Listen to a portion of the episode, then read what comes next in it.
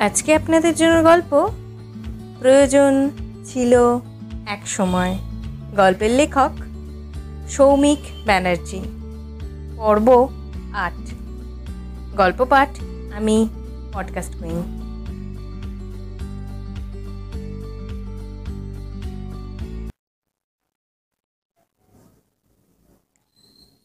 চোখের সামনে পলক ফেলার বিবর্তনে তানি সেই রূপেই তার সামনে দাঁড়িয়ে। লাজুক মুখে কান লাল হয়ে যাওয়া। চক্ষু নিচের দিকে নামানো। হাতে আঙুলের ফাঁকে এক রাস চুল নিয়ে খেলা করে যাচ্ছে তানি। বিবস্ত্র। শরীরের নিটল মেদের ভাঁজে ভাঁজে জমে থাকা প্রত্যাশা, চাহনি, উষ্ণতা মিশ্রিত সেই একই ঘাম জমে আছে।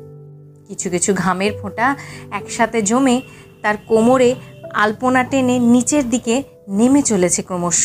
সেই একইভাবে কাছে এগিয়ে এলো তানি। প্রীতমের বুকের কাছে জামাটা মুঠো করে টেনে ধরে নিয়ে এলো তার কাছে। প্রীতম অনেকটা হতবাক বিভ্রান্ত সম্পন্ন নিরুত্তর হয়ে বাধ্যতামূলকভাবে এগিয়ে এলো। লাল লালসাযুক্ত ঠোঁট নিয়ে এগিয়ে এলো তানি।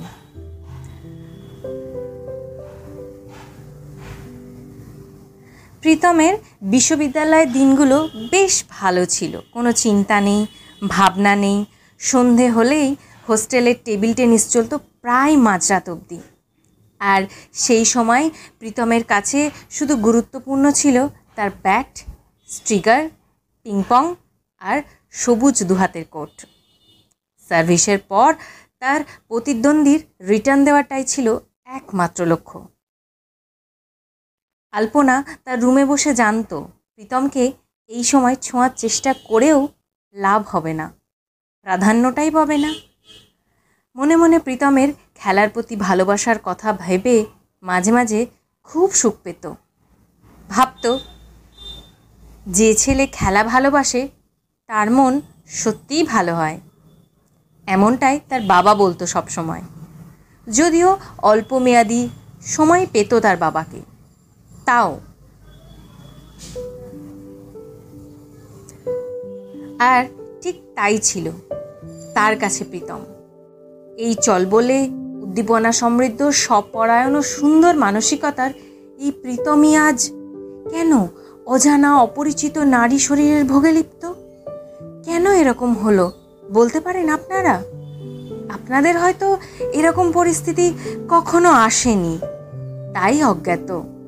আর যারা খুব পরিচিত, এই মুহূর্তগুলোর সাথে তারাই বোঝেন যে কতটা দুর্বিষহ পরিস্থিতিতে পড়তে হয় নিজের বিবেকের কাছে। আস্তরণে মানুষ তো নিজেকে রাজাও ঠাওরাতে পারে। তবে বিবেকের তাড়না থাকে সর্বদা। প্রীতমের কিছুটা এমনই হলো তানিকে চোখের সামনে দেখে। কিচ্ছু করতে পারল না অবশ্য। আপনা হতেই যেন নিজেকে বিকিয়ে দিল লালসার কাছে।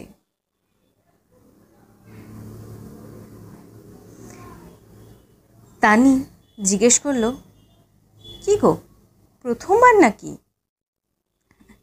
হ্যাঁ হ্যাঁ মানে তোমার কি অগুন্তিবার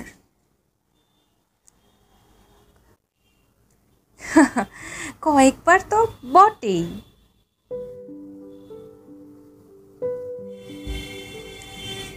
কেমন লাগছে গল্পটা আপনাদের? অবশ্যই জানাবেন কিন্তু। লাইক করবেন, রেটিং দেবেন। প্রীতম কি লালসার কাছে নিজেকে বিখিয়ে দিল? সম্পূর্ণরূপে অন্য একটা নারী শরীরের কাছে লিপ্ত হলো? নাকি আলপনার কাছে সে আবার ফিরে যাবে?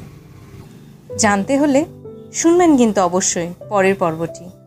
আর আমার একটি ইউটিউব চ্যানেল রয়েছে পডকাস্ট কুইন নিয়মিত গল্পের জন্য আপনারা চাইলে সেখানেও আমাকে সাবস্ক্রাইব করতে পারেন।